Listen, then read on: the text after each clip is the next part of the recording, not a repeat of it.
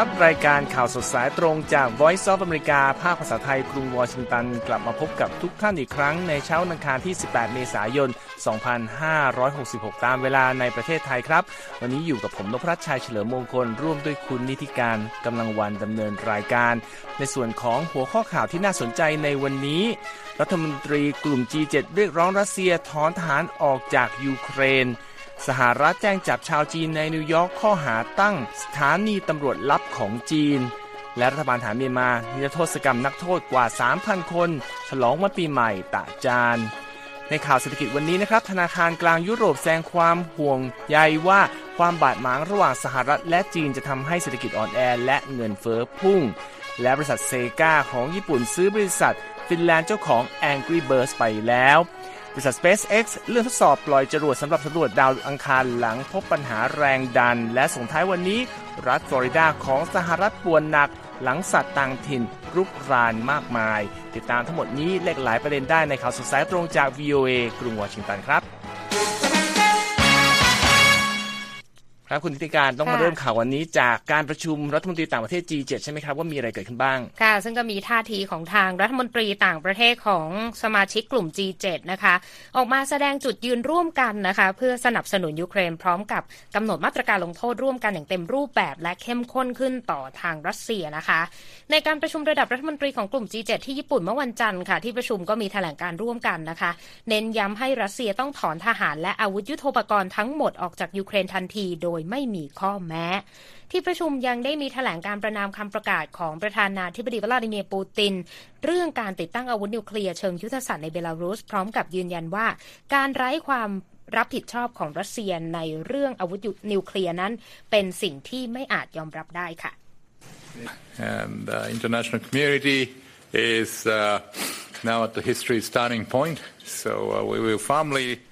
ฮายาชิ any, โยชิมาสะรัฐมนตรีว่าการกระทรวงการต่างประเทศญี่ปุ่นในฐานะประเทศเจ้าภาพการประชุมก็บอกว่า ประชาคมโลกในเวลานี้กำลังยืนอยู่ที่จุดเริ่มต้นของประวัติศาสตร์หน้าใหม่ และเราจะปฏิเสธอย่างแข็งขันต่อความพยายามใด ๆ ก็ตาม ที่มีการลงมือทำโดยลำพัง เพื่อเปลี่ยนสถานภาพที่เป็นอยู่อย่างผิดๆทั้งกรณีการรุกรานยูเครนของรัสเซีย และการที่รัสเซียออกมาขู่ว่าจะมีการใช้อาวุธนิวเคลียร์และในกรณีนี้เราจะแสดงให้โลกเห็นว่ากลุ่ม G7 ยังคงมีปณิธานอันแข็งแกร่งที่จะยึดมั่นในหลักนิติธรรมสากลนะคะทางนี้รัสเซียเคยเป็นส่วนหนึ่งของกลุ่ม G8 ค่ะแต่ว่าถูกขับออกไปเมื่อปี 2014 นะคะหลังจากที่ทางรัสเซียนั้นผนวกแคว้นไครเมียเข้าเป็นส่วนหนึ่งของประเทศนะคะนอกจากนี้เจ้าหน้าที่ระดับสูงของกระทรวงการต่างประเทศสหรัฐผู้หนึ่งก็กล่าวกับผู้สื่อข่าวในวันจันทร์ด้วยนะคะว่าที่ประชุม G7 นั้นเห็นพ้องร่วมกัน ในการรับรองว่าจีนจะทำตามคำมั่นที่ให้ไว้กับประชาคมโลกและแต่ละประเทศ ว่าจะไม่จัดหาอาวุธให้แก่รัสเซียในสงครามนี้ค่ะครับยังอยู่กันที่ญี่ปุ่นนะครับ คุณนิติการเหตุการณ์ที่มีผู้โยนระเบิดควันเข้าใส่นายกรัฐมนตรีฟูมิโอะคิชิดะระหว่างการเดินสายหาเสียงเมื่อวันเสาร์ที่ผ่านมานะครับก่อให้เกิดคำถามเกี่ยวกับการรักษาความปลอดภัยต่อบรรดาผู้นำประเทศ ที่จะเข้าร่วมการประชุมสุดยอด G7 ในอีกไม่กี่สัปดาห์ข้างหน้าครับ โดยเมื่อวันเสาร์ที่แล้วครับ นายกรัฐมนตรี คิชิดะของญี่ปุ่น ถูกนำตัวจากพื้นที่ที่มีการจัด การปราศัยหาเสียง หลังผู้ต้องสงสัยโยนวัตถุคล้ายระเบิดควัน เข้าใส่บริเวณสถานที่กล่าวปราศัย ในจังหวัดวากายามะ ทางตะวันตกของประเทศตามรายงานของรอยเตอร์ที่อ้างอิงสื่อญี่ปุ่นนะครับสถานีโทรทัศน์ NHK ระบุว่ามีเสียงระเบิดดังเกิดขึ้น แต่ผู้นำญี่ปุ่น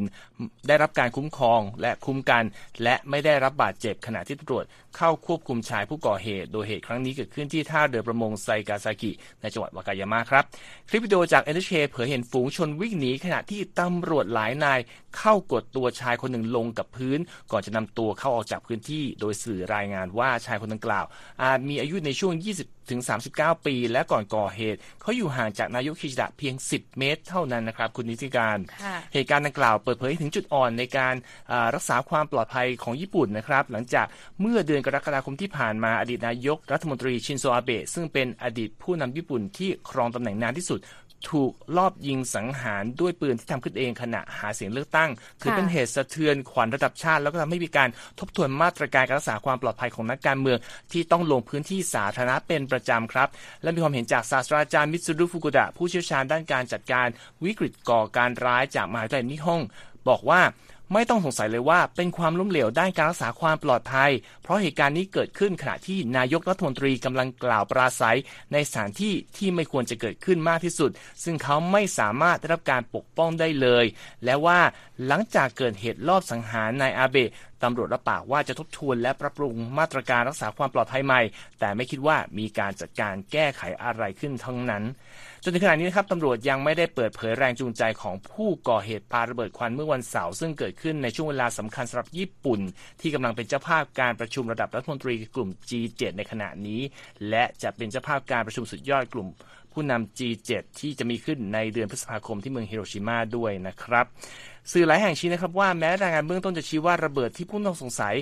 ใช้เมื่อวันเสาร์นั้นเป็นระเบิดควัน แต่ก็มีแรงระเบิดที่ทำให้ชิ้นส่วนบางอย่าง สามารถลอยไปได้ไกลถึง 40 เมตรเลยนะคุณนิติการค่ะและมีผู้ได้รับบาดเจ็บได้ นอกจากนี้จากการสืบสวนที่บ้านพักของผู้ก่อเหตุ ก็มีการพบวัสดุหลายอย่างที่สามารถนำไปผลิตเป็นระเบิดจริงได้อีกด้วยครับ ค่ะ ขยับกันไปที่เจ้าหน้าที่รักษากฎหมายของสหรัฐนะคะ จับกลุ่มชาวจีนสองคนที่อาศัยอยู่ในรัฐนิวยอร์กในข้อหาจัดตั้งสถานีตำรวจลับของจีนในย่านไชน่าทาวน์บนเกาะแมนฮัตตันนะคะตามรายงานของรอยเตอร์ซึ่งอ้างข้อมูลจากแถลงการของอายการรัฐบาลกลาง ที่มีออกมาในวันจันทร์นะคะ คุณนพรัตน์ครับอายการเปิดเผยว่าหลิวเจียนหวังวัย 61 ปี และเจนจินปิงวัย 59 ปี ถูกแจ้งข้อหาทำการสมรู้ร่วมคิดเพื่อปฏิบัติตนเป็นเจ้าหน้าที่ของรัฐบาลจีน โดยไม่ได้แจ้งต่อทางการสหรัฐ และในข้อหาขัดขวางกระบวนการยุติธรรมนะคะ โดยทั้งสองน่าจะปรากฏตัวต่อหน้าผู้พิพากษาศาลรัฐบาลกลางในเขตบรุกลินเพื่อรับฟังข้อหาอย่างเป็นทางการนะคะ ผู้ต้องหาทั้งสองคนเนี่ยเป็นพลเมืองสหรัฐนะคะ ที่ดูแลองค์กรไม่แสวงผลกำไรแห่งหนึ่ง ซึ่งจดทะเบียนเอาไว้ว่า มีภารกิจในการเปิดพื้นที่ให้มีการพบปะทางสังคมสำหรับผู้ที่มาจากมณฑลฝูเจี้ยนของจีนอ้างอิงจากข้อมูลของอายการ รายงานเกี่ยวกับคดีนี้นะคะ มีออกมาในช่วงที่ทางกระทรวงยุติธรรมสหรัฐค่ะกำลังเร่งสืบสวนสิ่งที่เรียกว่าเป็นการกดปราบข้ามชาติ โดยประเทศคู่ปรับของสหรัฐอย่างเช่นจีนและอิหร่าน ที่มุ่งทำการข่มขู่กลุ่มที่ต่อต้านทางการเมืองของตนที่อาศัยอยู่ในอเมริกานะคะ ขณะเดียวกันอัยการสหรัฐก็เผยแผนการดำเนินคดีเจ้าหน้าที่รัฐบาลจีน 34 คนในวันจันทร์ด้วย ในข้อหาว่าจัดตั้งกลุ่ม troll หรือว่า troll farm นะคะ ซึ่งก็คือกลุ่มก้อนที่มีการจัดตั้งผู้ที่มุ่งทำการแทรกแซงความเห็นทางการเมืองบนอินเทอร์เน็ต หรือข่มขู่ก่อกวนผู้เห็นต่างในโลกออนไลน์ ซึ่งรวมถึงการขัดขวางการประชุมของคนเหล่านี้บนแพลตฟอร์มเทคโนโลยีต่างๆของอเมริกาด้วยนะคะครับนอกจากนี้ฝั่งอัยการก็ยังเพิ่มชื่อเจ้าหน้าที่รัฐบาลจีนอีก 8 คนในฐานะจำเลย ในคดีที่ดำเนินการต่ออดีตผู้บริหารบริษัท Zoom Video Communication รายหนึ่ง ซึ่งอาศัยอยู่ในจีนตั้งแต่ปี 2020 ในข้อหาทำการก่อกวนการประชุมผ่านระบบออนไลน์ เพื่อระลึกถึงการประท้วงที่จตุรัสเทียนอันหมินเทียนอันเหมินเมื่อปี 1989 ด้วยนะคะ แต่ว่ารอยเตอร์ก็ติดต่อไปยังสถานทูตจีนในกรุงวอชิงตัน เพื่อขอความเห็นแต่ว่าไม่ได้รับการตอบกลับมาในช่วงที่รายงานข่าวนี้ค่ะอืมครับ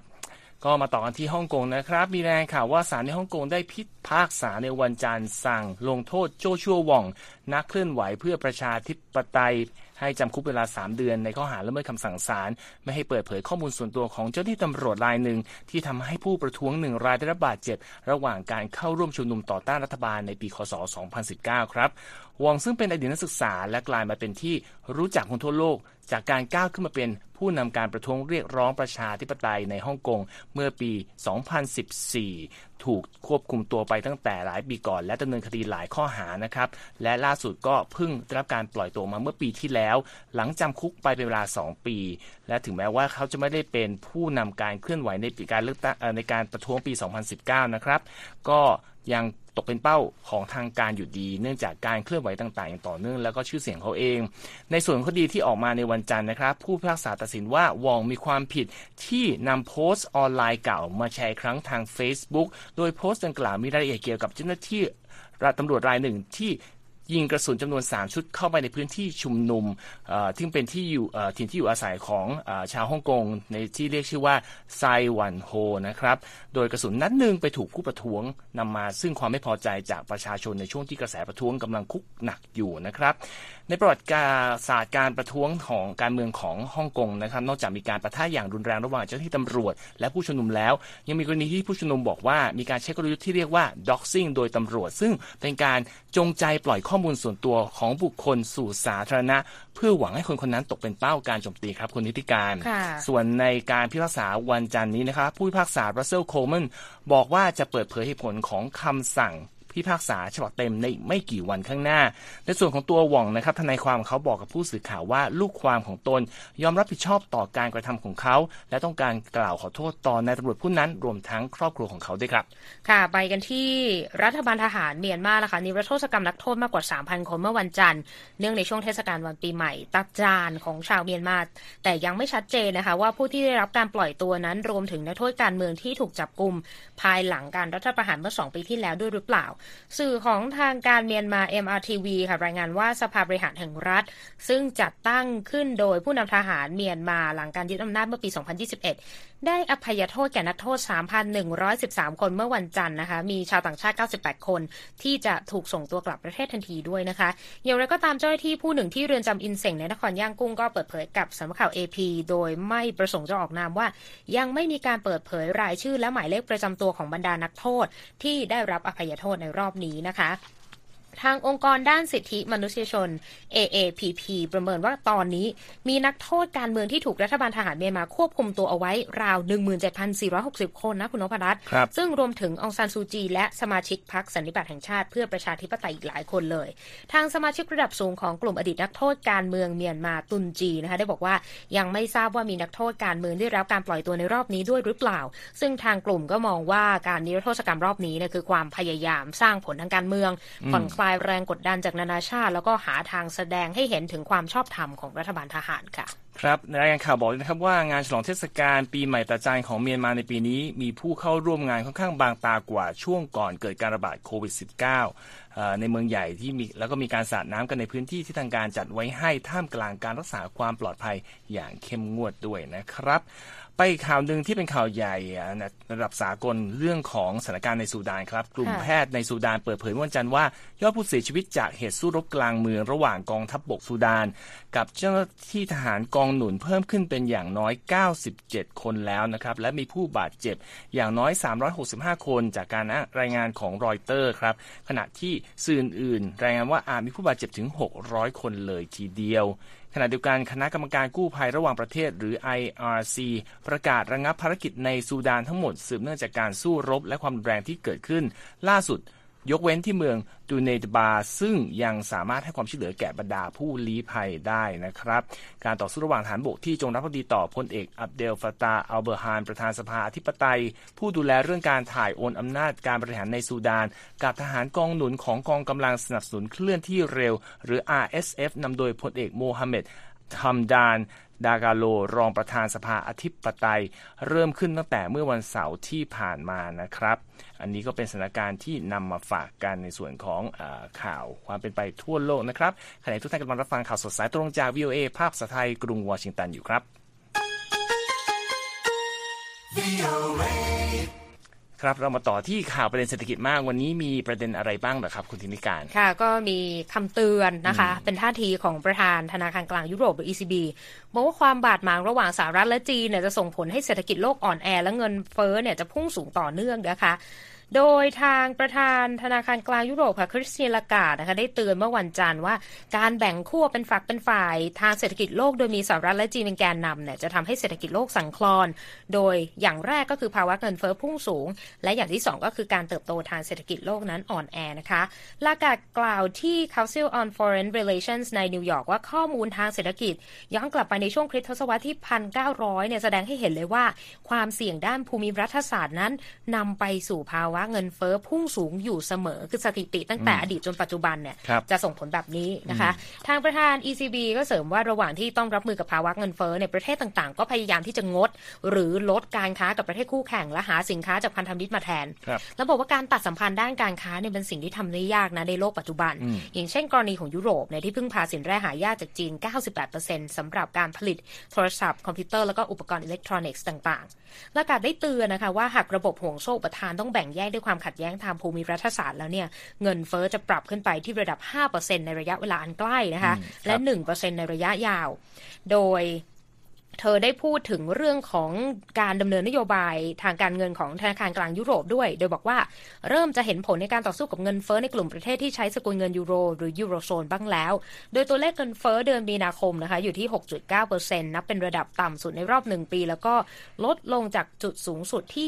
10.6%ในเดือนตุลาคมปีที่แล้วนะคะ แต่ประเด็นเรื่องของการค้าระหว่างประเทศน่าสนใจนะคุณนพรัตน์ทางประธาน ECB เนี่ยบอกว่า สหรัฐเองอะก็ไม่ควรเพิกเฉยต่อบทบาทของค่าเงินดอลลาร์ในการเป็นสกุลเงินของการค้าโลก แม้ว่าตอนนี้จะยังไม่ถูกท้าทายจากค่าเงินสกุลใด แต่ว่า จับตาจีน รัสเซียแล้วก็ประเทศอื่นๆ ที่กำลังหาหนทางในการลดการพึ่งพาอเมริกา ซึ่งกำลังใช้อิทธิพลในการบังคับใช้มาตรการลงโทษทางเศรษฐกิจต่างๆ โดยเฉพาะกับรัสเซียหลังการส่งทหารรุกรานยูเครนเมื่อปีที่แล้วนะคะก็ยังเป็นประเด็นที่ต้องติดตามกันต่อไป พูดถึงจีนกับรัสเซียก็ไปดูเรื่องของตลาดสมาร์ทโฟน ปรากฏว่าจีนเนี่ยเข้าไปครองสัดส่วนกว่า 70%ของตลาดมือถือในรัสเซียแล้วนะคะ ในไตรมาสแรกของปีนี้ อันนี้เป็นการเปิดเผยของบริษัทค้าปลีกด้านอิเล็กทรอนิกส์รายใหญ่ของทางรัสเซียบริษัท M.Video Eldorado ซึ่งเป็นธุรกิจค้าปลีกด้านอิเล็กทรอนิกส์ของรัสเซียบอกว่ายอดขายสมาร์ทโฟนจีนเนี่ยคิดเป็นสัดส่วนกว่า 70%ในตลาดรัสเซียแล้ว ปรับขึ้นจากระดับ 50%เมื่อปีที่แล้วนะคะ คุณนพรัตน์ โดยยอดขายสมาร์ทโฟนจีนเนี่ยพุ่งสูงขึ้น หลังจากที่ทางซัมซุงและ Apple ก็จำกัดการจำหน่ายสมาร์ทโฟนในรัสเซียเนื่องจากประเด็นยูเครนไป โดยมีบริษัทผลิตโทรศัพท์มือมือถือและอุปกรณ์อิเล็กทรอนิกส์ของจีน 2 เจ้าคือเสี่ยวมี่แล้วก็เรลมีของจีน เข้ามารับส่วนแบ่งตลาดในอันดับ 1 และอันดับ 2 แทน แล้วทาง Apple กับซัมซุงก็ร่วงลงมาอยู่ในอันดับ 3 และอันดับ 4 ตามลำดับในแง่ของยอดขาย อันนี้อ้างอิงจากข้อมูลของทางบริษัทรายใหญ่ของรัสเซียนะคะที่ผ่านมารัฐบาลมอสโกเลยก็หันมาพึ่งพารัฐบาลปักกิ่งมากขึ้นหลายมิติเลยนะคะ ตั้งแต่การใช้สกุลเงินหยวนเพิ่มขึ้นอย่างรวดเร็ว การเพิ่มปริมาณการนำเข้าพลังงานจากฝั่งจีน รวมถึงการเริ่มวางจำหน่ายรถยนต์แบรนด์จีน ซึ่งเราเคยนำเสนอกันไปแล้ว ในระหว่างที่ยานยนต์ชาติตะวันตกเองเนี่ยก็ถอนกิจการออกไปจากรัสเซียนะคะครับอีกเรื่องหนึ่งที่น่าติดตามนะคุณนพรัตน์ เราอาจจะเคยคุ้นเคยกับวิดีโอเกมของญี่ปุ่น แต่ว่าการควบรวมกิจการกับบริษัทในในอีกฝากฝั่งหนึ่งเนี่ยก็เป็นประเด็นที่น่าสนใจ ล่าสุดนี่คือบริษัทวิดีโอเกมญี่ปุ่นเซกานะครับรบเสนอซื้อบริษัทสัญชาติฟินแลนด์ Rovio เจ้าของเกม Angry Birds ซึ่งหลายคนก็ต้องผ่านตาผ่านมือแล้วก็เล่นกันแล้วก็ดาวน์โหลดกันมา แล้วเขาเสนอซื้อเนี่ยที่ดีลมูลค่า 770 ล้านดอลลาร์นะคะ โดยทาง AFP เนี่ยก็อ้างการเปิดเผยของทั้งสองบริษัทนี้เมื่อวันจันทร์ โดยแถลงการณ์ของ CEO r o v i o นะคะอเล็กซานเดอร์นอร์แมนเนี่ยบอกว่า การรวมความแข็งแกร่งของ r o v i o และเซกานั้นเป็นอนาคตอันน่าตื่นเต้นอย่างมาก แล้วก็บอกว่าผู้ถือหุ้นก็ควรจะยอมรับข้อเสนอนี้นะ โดยดีลที่ว่านี้นะคะเป็นส่วนหนึ่งของเป้าหมายระยะยาวของเซกานะคะ ซึ่งเป็นเจ้าของ Sonic the Hedgehog นะคะ ในการขยายตลาดธุรกิจเกมมือถือค่ะ ในมุมมองของ CEO เซกาฮารุกิซาโตมิเนี่ยบอกว่าท่ามกลางการเติบโตของตลาดเกมทั่วโลกที่เป็นไปอย่างรวดเร็วตลาดเกมมือถือก็เป็นธุรกิจที่มีศักยภาพสูงอย่างมากนะคะ ทางบริษัทโรบิโอเนี่ยเปิดตัวเกมมือถือในรูปแบบ เกมยิงหนังสติ๊กรูปนกสีสันสดใสจะสีแดง สีฟ้าสีเหลืองสีดำนะ ก็เป็นเกมที่แบบติดหนึบกัน แล้วก็เป็นธุรกิจที่เติบโตอย่างก้าวกระโดดมาตั้งแต่การเปิดตัวเมื่อปี 2009 แล้วก็กลายเป็นเกมยอดนิยมในตลาดแอปพลิเคชัน App Store ของ Apple ด้วย และไม่เพียงแค่นั้นขยายออกไปอีกปี 2016 นี้มีภาพยนตร์ของตัวเองด้วย ซึ่ง Sony Entertainment ก็นำไปทำแล้วก็ทำรายได้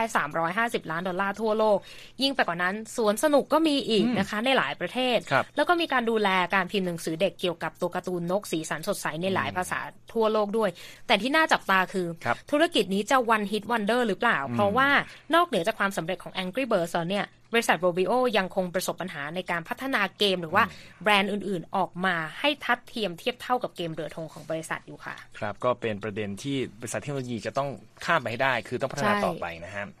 มาดูเรื่องของการซื้อขายหลักทรัพย์ที่ตลาดทรัพย์สหรัฐในวันจันทร์กันบ้างครับ วันนี้เขียวยกแผงแบบบางๆครับดาวโจนส์บวก 100 จุด ปิดที่ 33,987 จุด S&P บวกเล็กน้อยครับ 0.3%ที่ 4,151 จุด NASDAQ เพิ่มขึ้นเช่นกันครับ 34 จุด ก่อนจะปิดที่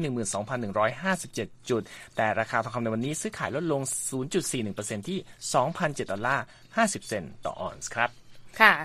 ไปกันที่เรื่องราวเทคโนโลยีที่เราก็รายงานไปเมื่อสัปดาห์ที่แล้ว สัปดาห์นี้ ก็เจอโรคเลื่อนกันอีกแล้วสำหรับ SpaceX นะคะ ของมหาเศรษฐีอีลอนมัสก์บอกว่าต้องเลื่อนการปล่อยจรวดลำใหม่ Starship เพราะว่าเจอปัญหาบางอย่าง เลยทำให้การทดสอบที่จะใช้เดินทางไปดาวอังคารเนี่ยต้องล่าช้าออกไปอีกนะคะโดยจรวดแบบ 2 ท่อนนี่มีความสูง 120 เมตรนะคะ เดิมทีคือกำหนดการเนี่ยจะออกจากฐานของ Space SpaceX ที่โบคาชิก้าในรัฐเท็กซัสเคาะเลย 8 โมงเช้าวันจันทร์ที่ 17 เมษายนนี้หลังสงกรานต์พอดีพอดีก็คือวันนี้ของเรา ใช่ แต่ปรากฏว่า SpaceX ก็ประกาศทาง webcast เพียงไม่กี่นาทีนะคะ บอกว่าขอเลื่อนการปล่อยจรวดออกไปอย่างน้อย 48 ชั่วโมง เพราะว่าไปเจอปัญหาระบบควบคุมแรงดันของจรวดท่อนล่างที่เป็นตัวเร่งเครื่อง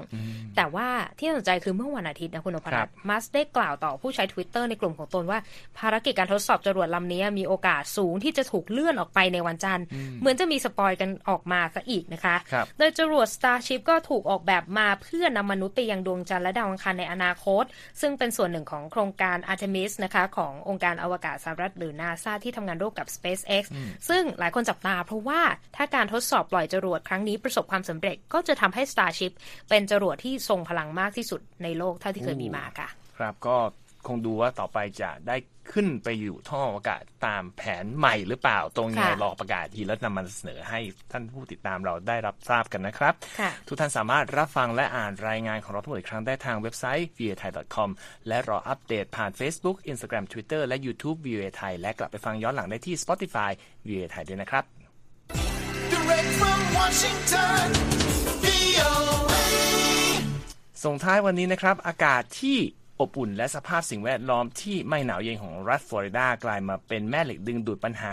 สำหรับระบบนิเวศ และสิ่งแวดล้อมไปแล้วคุณนิติการ โดยผู้ที่เกี่ยวข้องเนี่ยยังมองไม่เห็นความน่าจะเป็นที่จะมาแก้ไขได้อย่างเป็นเสร็จในอนาคตอันใกล้นี้ และคุณคมสันศรีธนวิบุญชัย มีรายละเอียดเรื่องนี้จากรายงานของดอร่ามาควาผู้สื่อข่าว VOA มานำเสนอครับ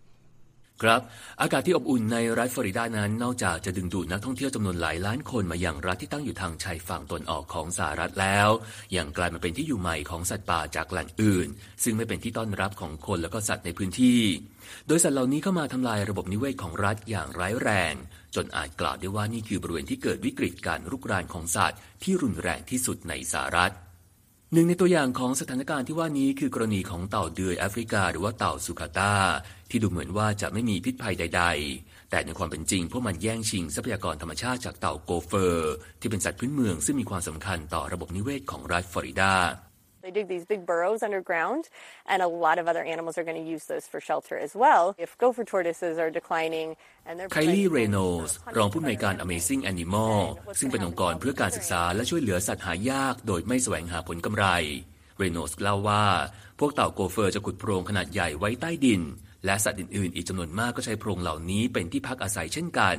แต่ถ้าจำนวนของเต่าโกเฟอร์ที่ช่วยสร้างที่อยู่ให้กับสัตว์อื่นๆ อีกนับร้อยปรับลดลง แล้วจะเกิดอะไรขึ้นกับสัตว์เหล่านั้น นอกจากเต่าแล้วยังมีสัตว์ต่างถิ่นอีกจำนวนหลายร้อยชนิดที่ปรากฏขึ้นในรัฐฟลอริดา และบางตัวก็เข้ามายึดที่อยู่อาศัยใหม่ ทั้งอย่างคุกคามสิ่งแวดล้อมอีกด้วยในเรื่องนี้เคิร์ตฟูดจากอุทยานแห่งชาติให้ความเห็นว่า เพราะธรรมชาตินั้นพึ่งพาความหลากหลายเพื่อการดำรงอยู่ การขาดซึ่งความหลากหลายก็จะหมายถึงโอกาสของการล่มสลายได้ ทั้งนี้รัฐฟลอริดาทุ่มเงินมากกว่า 500 ล้านดอลลาร์ต่อปี เพื่อที่จะควบคุมสัตว์สายพันธุ์ที่เข้ามารุกราน อย่างไรก็ดีคำถามที่สำคัญก็คือ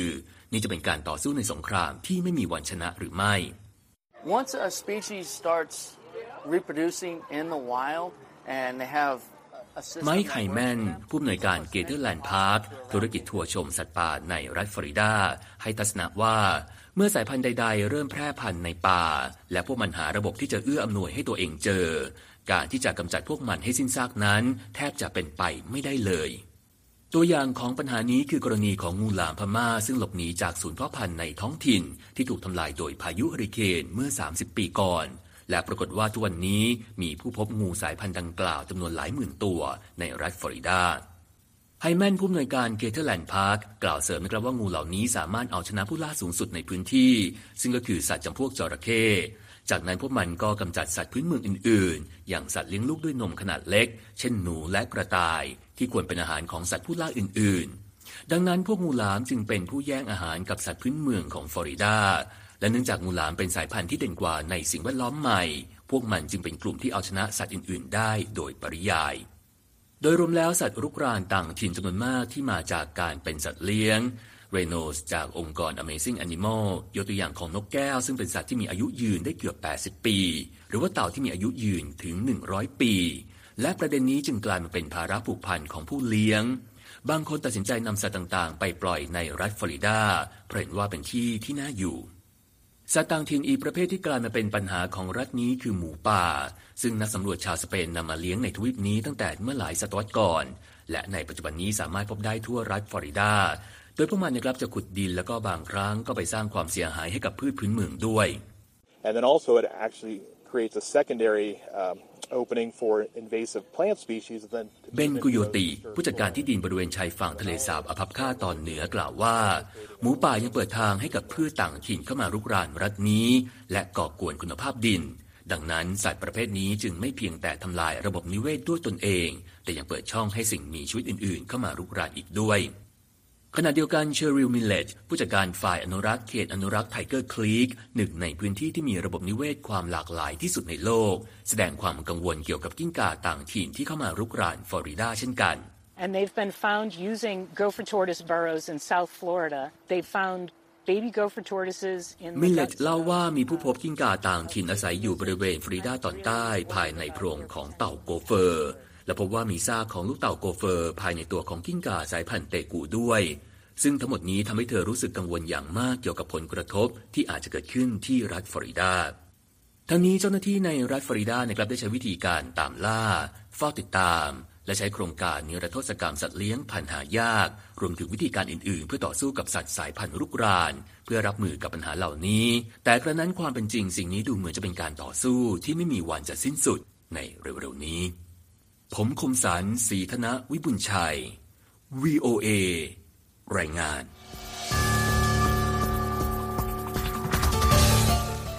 ขอบคุณมากครับ คุณคมสันและทั้งหมดนี้คือข่าวสดสายตรงจาก VOA ภาคภาษาไทยกรุงวอชิงตันครับ ผมนพรัชชัยเฉลิมมงคล และคุณนิติการกำลังวันต้องลาไปก่อนครับ สวัสดีครับ สวัสดีค่ะ Voice of America, Washington.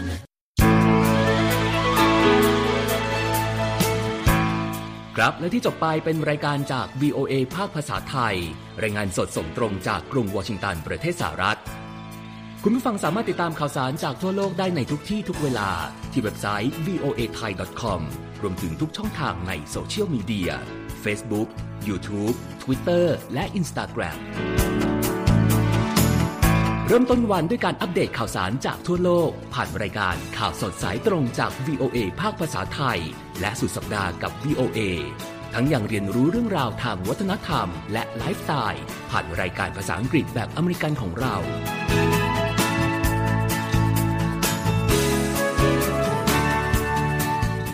ติดตามความเคลื่อนไหวในประเทศสหรัฐ การเมืองอเมริกัน พร้อมเข้าใจที่มาที่ไปของเหตุการณ์สำคัญ รวมถึงข่าวต่างประเทศ จากแหล่งข่าวที่เชื่อถือได้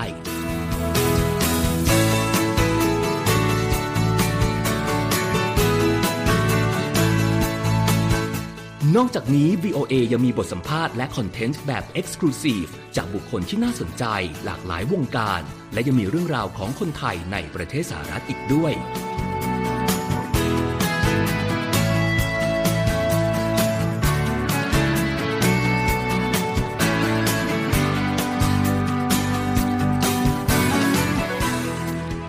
คุณนะครับที่ให้ VOA ไทยเป็นส่วนหนึ่งในการติดตามข่าวสารสาระและเกร็ดความรู้ของคุณ จากรายการต่างๆ ที่เรามุ่งมั่นนำเสนอ เพื่อความเที่ยงตรง ทันเหตุการณ์ และมีประโยชน์ในทุกๆวัน